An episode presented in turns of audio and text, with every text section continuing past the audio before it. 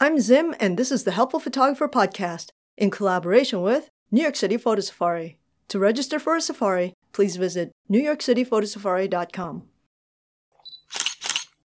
Spring has definitely arrived here in the Northeast, and flowers are already blooming and bursting with color, so it's a great time to talk macro photography. This is the first of a three part series on macro photography, and today I'm going to talk about lenses. Unless you're shooting flowers that are more than 3 inches big, you're probably going to need a macro lens. Although a lot of lenses out there have the word macro printed on them, most photographers would agree that they really aren't.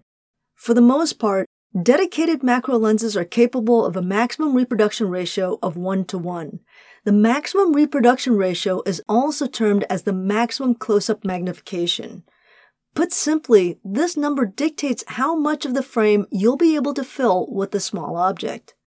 For a lens with a maximum reproduction ratio of 1 to 1, it would mean that you would be able to fill up your entire frame with an object that is the same size as your sensor and still retain focus. If you're shooting a full frame sensor, you'd be able to fill the frame top to bottom with a US quarter. Yes, I'm talking about a 25 cent coin because a US quarter is 24.26 millimeters in diameter, and a full frame sensor is also 24 millimeters. So if you can fill up the entire frame, top to bottom with a US quarter, then you have a 1 to 1 macro lens.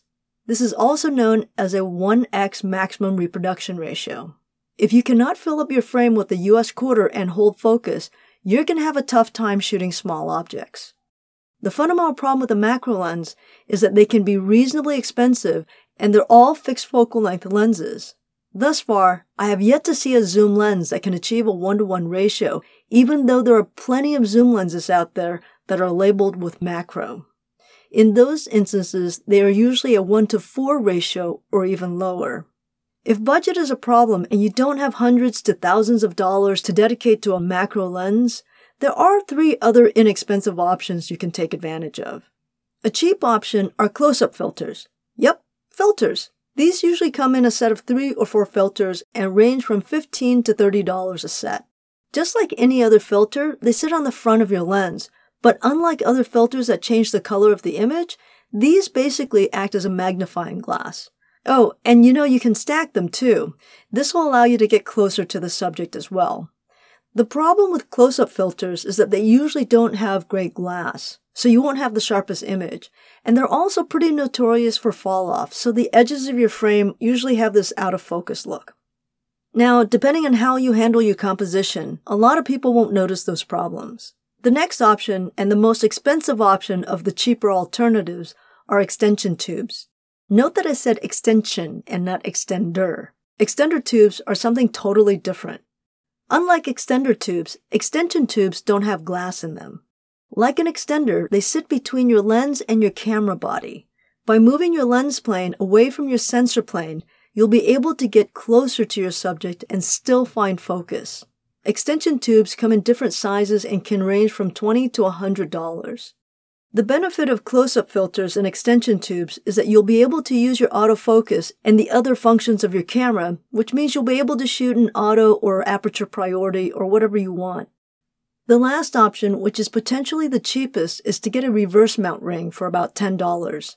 These rings screw onto the front of your lens like a filter without glass, and what it allows you to do is it allows you to mount your lens backwards, what that means is the front of your lens would be mounted to the body of your camera while the rear of the lens would be facing forward.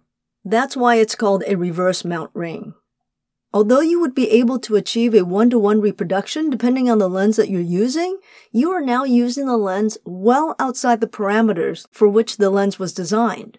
Now remember, the glass engineers that designed your lens designed it with the idea that the light would come through the lens in one particular direction and not in the other direction. Another problem that you'll find when you're reversing your lens is that you're going to lose autofocus altogether. You're going to lose access to your focus ring. The only way to focus on the object is to move your feet. So this makes it nearly impossible to be using a tripod unless you are capable of moving the subject or if you're shooting a subject that is completely static. So if you struggle shooting flowers outside using this method, well, now you know why. Another aspect of your system that you're going to lose is access to your aperture ring. Unless you're shooting a really old lens with an actual aperture ring, you will need to go through several extra steps to move the aperture, which will require dismounting and remounting the lens a couple of times. The thing about all three of these options is that you're going to lose infinity focus. And that's one of the reasons you might want to get a real macro lens. So before you invest in one of these cheaper options, you might consider looking at sites like eBay or Craigslist for a used macro lens. The last thing you should know about equipment for shooting macro is this. If you're shooting a DSLR or mirrorless camera with interchangeable lenses, putting your camera into macro mode will not allow you to get any closer to your subject. You must have a macro lens or one of the cheap alternatives I just mentioned. So what good is macro mode? Well, the purpose of macro mode is that it's going to move your settings around to attempt to give you a shallow depth of field, and it will likely give you punchier colors too. On the next podcast, I'll talk about focus problems. Until then, keep on shooting.